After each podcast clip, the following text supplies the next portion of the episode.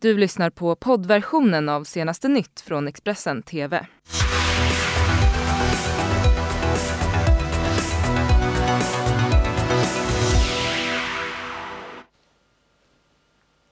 Välkommen till Expressen TV. Det här är morgonens rubriker. WHO varnar för att chansen att begränsa coronavirusets spridning minskar allt mer. Tidigare statsminister Fredrik Reinfeldts affärspartner var med på mötet då den fängslade förläggaren Gui Minhais dotter skulle hotas till tystnad. Och uppgifter. Ryssland försöker hjälpa demokraten Bernie Sanders att bli vald till Demokraternas presidentkandidat. Det var våra huvudrubriker det, men jag börjar med att berätta att en person misshandlades grovt av ett stort gäng i Uppsala i natt. 10-15 personer ska ha jagat efter mannen och sen slagit honom så illa att han svimmade av. Han fördes till sjukhus men skadeläget är ännu oklart. Två förbipasserande som blev vittnen till misshandeln blev även de slagna. Polisen har upprättat en anmälan om grov misshandel. Det finns inga uppgifter om gripna i nuläget. En äldre man har dött och antalet smittade har fyrdubblats under det senaste dygnet i Italien. Som en följd av den snabba ökningen stängs all offentlig verksamhet såsom skolor, kontor och sportevenemang ner i tio italienska städer, det meddelar hälsoministern. Här är bilder från staden Codogno i Italien där gatorna nu gapar tomma. För att försöka bromsa spridningen av coronaviruset har Italien beslutat att stänga av allmänna platser i tio städer, rapporterar nyhetsbyrån AFP. Under fredagen upptäcktes 14 nya fall av virusbärare i norra Italien, rapporterar AP. Det betyder att Italien nu har 17 konstaterade fall av coronaviruset från Wuhan. Och många av fallen ska röra sig om andrahandssmittade människor som inte rest till Wuhan eller Kina. Utbrottet ska vara koncentrerat till småstäder i regionen Lombardiet och myndigheterna har beslutat att stänga ner skolor, restauranger och affärer. Borgmästaren i staden Cordonio har beordrat utgångsförbud och stadens gator och torg är tomma på människor. Samtidigt har Israel och Libanon fått sina första fall av coronaviruset, rapporterar Al Jazeera. I Israel rör det sig om en kvinna som befunnit sig på ett kryssningsfartyg med coronasmitta i närheten av Tokyo. I Libanon var det en kvinna som kom hem från en resa till Iran som testade positivt. I Iran har viruset smittat 18 människor och skördat två människoliv. Sent igår kväll så meddelade kinesiska myndigheter att man kommer att bygga ytterligare 19 nya snabbsjukhus i staden Wuhan i den värst drabbade Hubei-provinsen. Det skriver Global Times. Vår partnerkanal CNN har fått en exklusiv insyn på ett sånt här sjukhus som redan byggts där sängarna står tätt ihopklämda och soptunnorna väller över på grund av behovet för fler vårdplatser. You are walking through one of several Wuhan field hospitals. This one, a converted exhibition hall. It is aimed to contain the spread of the novel coronavirus. Notice bed after bed after bed, people crammed in just feet apart from one another. Portable toilets, a bit messy inside, and trash cans overflowing. You can see the piles of used face masks. The woman who toured CNN via video chat through this field hospital tells us the conditions here worry her. Fearing repercussions, she asked we call her Lisa Wong, not her real name. There's a great danger of cross infection, and there are people who are healthy and got taken here by mistake. Chinese state media aired images of the same field hospital before it opened, much cleaner inside. Wong says she and others here are recovered and healthy, and were still forced into the facility. I'm very angry because I feel I shouldn't have come here. I'm very anxious. I want to be back home soon. Wong contracted the virus in late January, but fully recovered within a couple of weeks. Both her CT scan and swab test results show that she twice tested negative. But officials still bust Wong and several others to the field hospital for further treatment despite her negative test results. They told me if I refused, they would force me to go. Bo Hanlin faced a similar rounding up in Wuhan. His wife was a confirmed case, so he was listed as a close contact person. But his first two tests came back negative. The neighborhood committee tried to hospitalize him nonetheless. I felt quite angry about this because there are so many people who have not been hospitalized at the moment. Why would they quarantine the healthy people? CNN reached out to the Wuhan Health Commission to better understand how the field hospitals are being used and to ask why people whose medical records show they're recovered were taken here. We've not yet heard back. People in all kinds of circumstances are getting rounded up in multiple parts of Hubei province, the epicenter of this outbreak. In Tianmen City, the local government said they picked up people who were disobeying police orders to remain off the streets and have confined them to a gymnasium, all part of the strict lockdown policies. After Wong complained to local health officials Wednesday, she acknowledges they responded swiftly. The next morning, she says she and six others who had likewise already recovered were transferred back to the hotel quarantine. She's still bothered by how officials initially handled the matter. They couldn't provide me with a hospital when I was sick. Now, when I'm recovered, they forced me into one. CNN did reach out to the World Health Organization. They have repeatedly praised China's rapid containment efforts, but we've not heard back in response to this story in particular. Meantime, many residents are questioning the effectiveness of rounding up the healthy.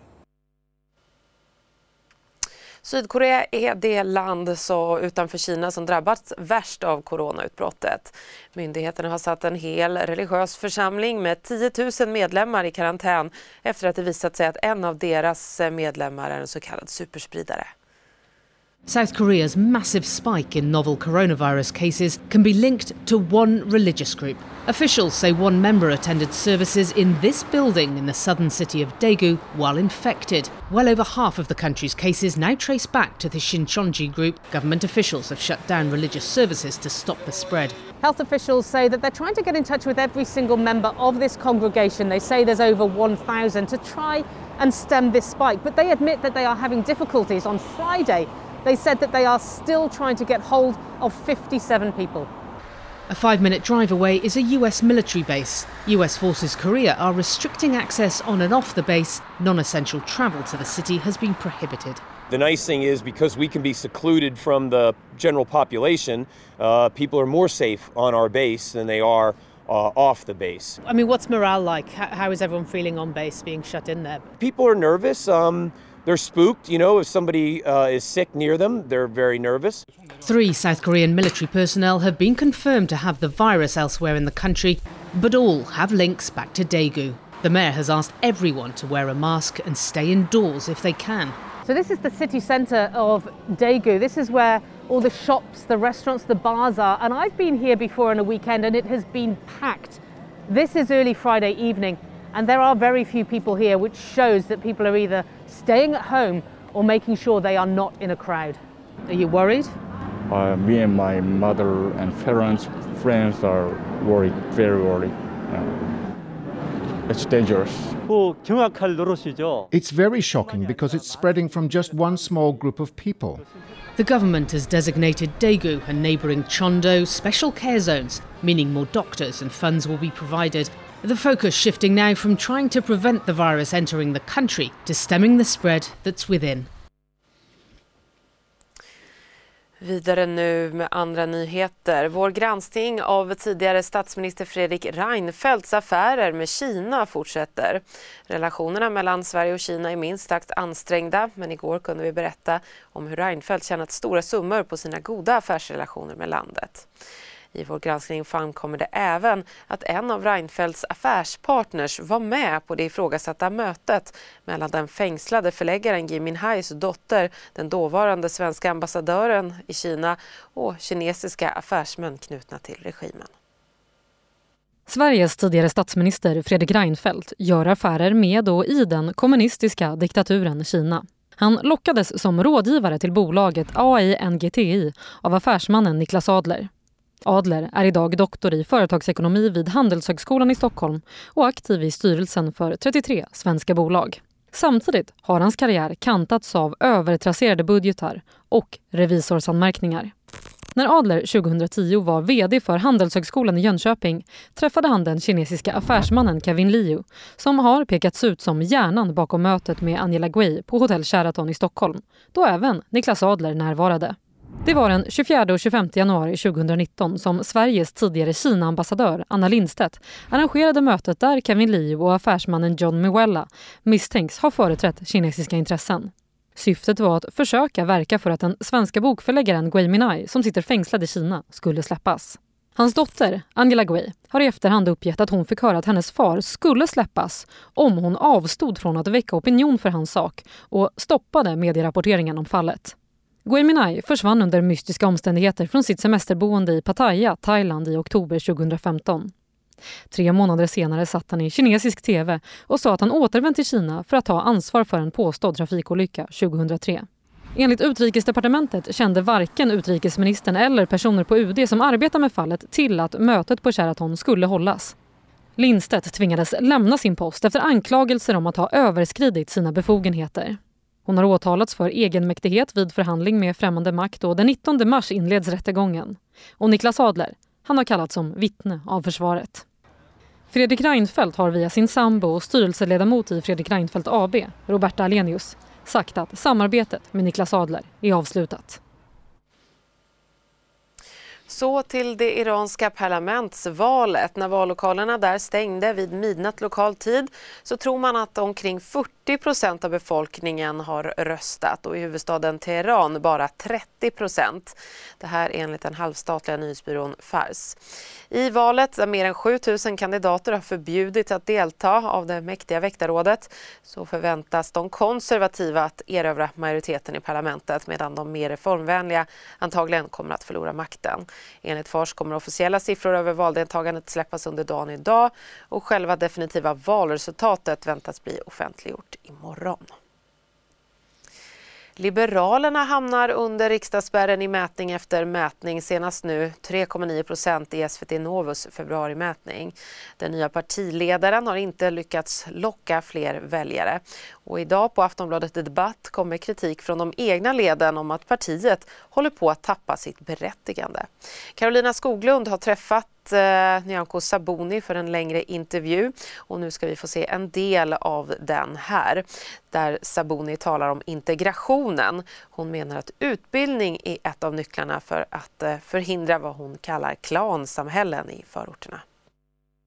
Jag tror att eh, allt hänger till syvende och sist på eh, den möjlighet vi har att eh, ge alla barn en eh, bra utbildning, det vill säga att vi har en fungerande skola där alla barn lämnar grundskolan med gymnasiebehörighet. Den som inte klarar sig till gymnasiet och efter gymnasiet kommer att ha väldigt svårt att hävda sig i vårt land. Så att utbildningen lägger grunden för allt. Grunden för att kunna göra en klassresa, grunden för att kunna skapa sig ett bra liv i Sverige och göra sina livsvar och möjligheten för oss politiker att skapa ett möjligheternas land för fler. Så utbildning lägger grunden till allt skulle jag säga, också på integrationspolitiska området. Vi har sett sprängningar, gängkriminalitet, ungdomsrånen. Vad beror det här på? Delvis på misslyckad skola. Eh, har man misslyckats med skola så har man inga nya valmöjligheter att göra eller andra valmöjligheter än eh, de eh, negativa förebilder som man har i, i de här bostadsområdena där många av de här barnen bor. Jag tror vi har en hel del problem att hantera i de mest utsatta områdena när det gäller klansamhällen som växer upp. Klaner kan vara bra, man bistår och hjälper varandra i olika problemsituationer. Men vi ser också eh, en annan sida av eh, klansamhällen där eh, man har en egen privat rättsskipning, där, där familjer, släkter går samman och, och, och, kan bedriva kriminell verksamhet som gör också att de här barnen också hamnar i den kriminella banan. Så att eh, vi behöver göra saker för de här barnen i skolan som samhället kan bistå men också se till att eh, vi vet vad har de för eh, livssituation hemma till exempel.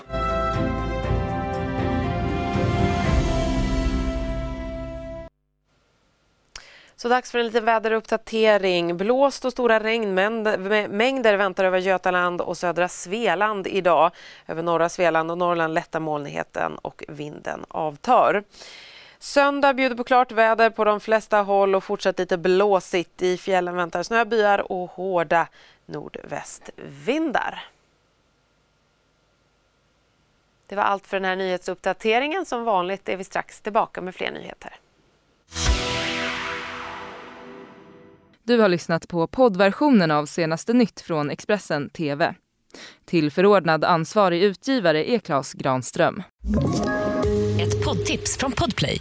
I podden Något Kaiko garanterar östgötarna Brutti och jag, Davva, dig en stor dos skratt. Där följer jag pladask för köttätandet igen. Man är lite som en jävla vampyr. Man har fått lite blodsmak och då måste man ha mer. Udda spaningar, fängslande anekdoter och en och annan arg rant. Jag måste ha mitt kaffe på morgonen för annars är jag ingen trevlig människa. Då är du ingen trevlig människa, punkt. Något Kaiko, hör du på Podplay. Därför är gardinerna.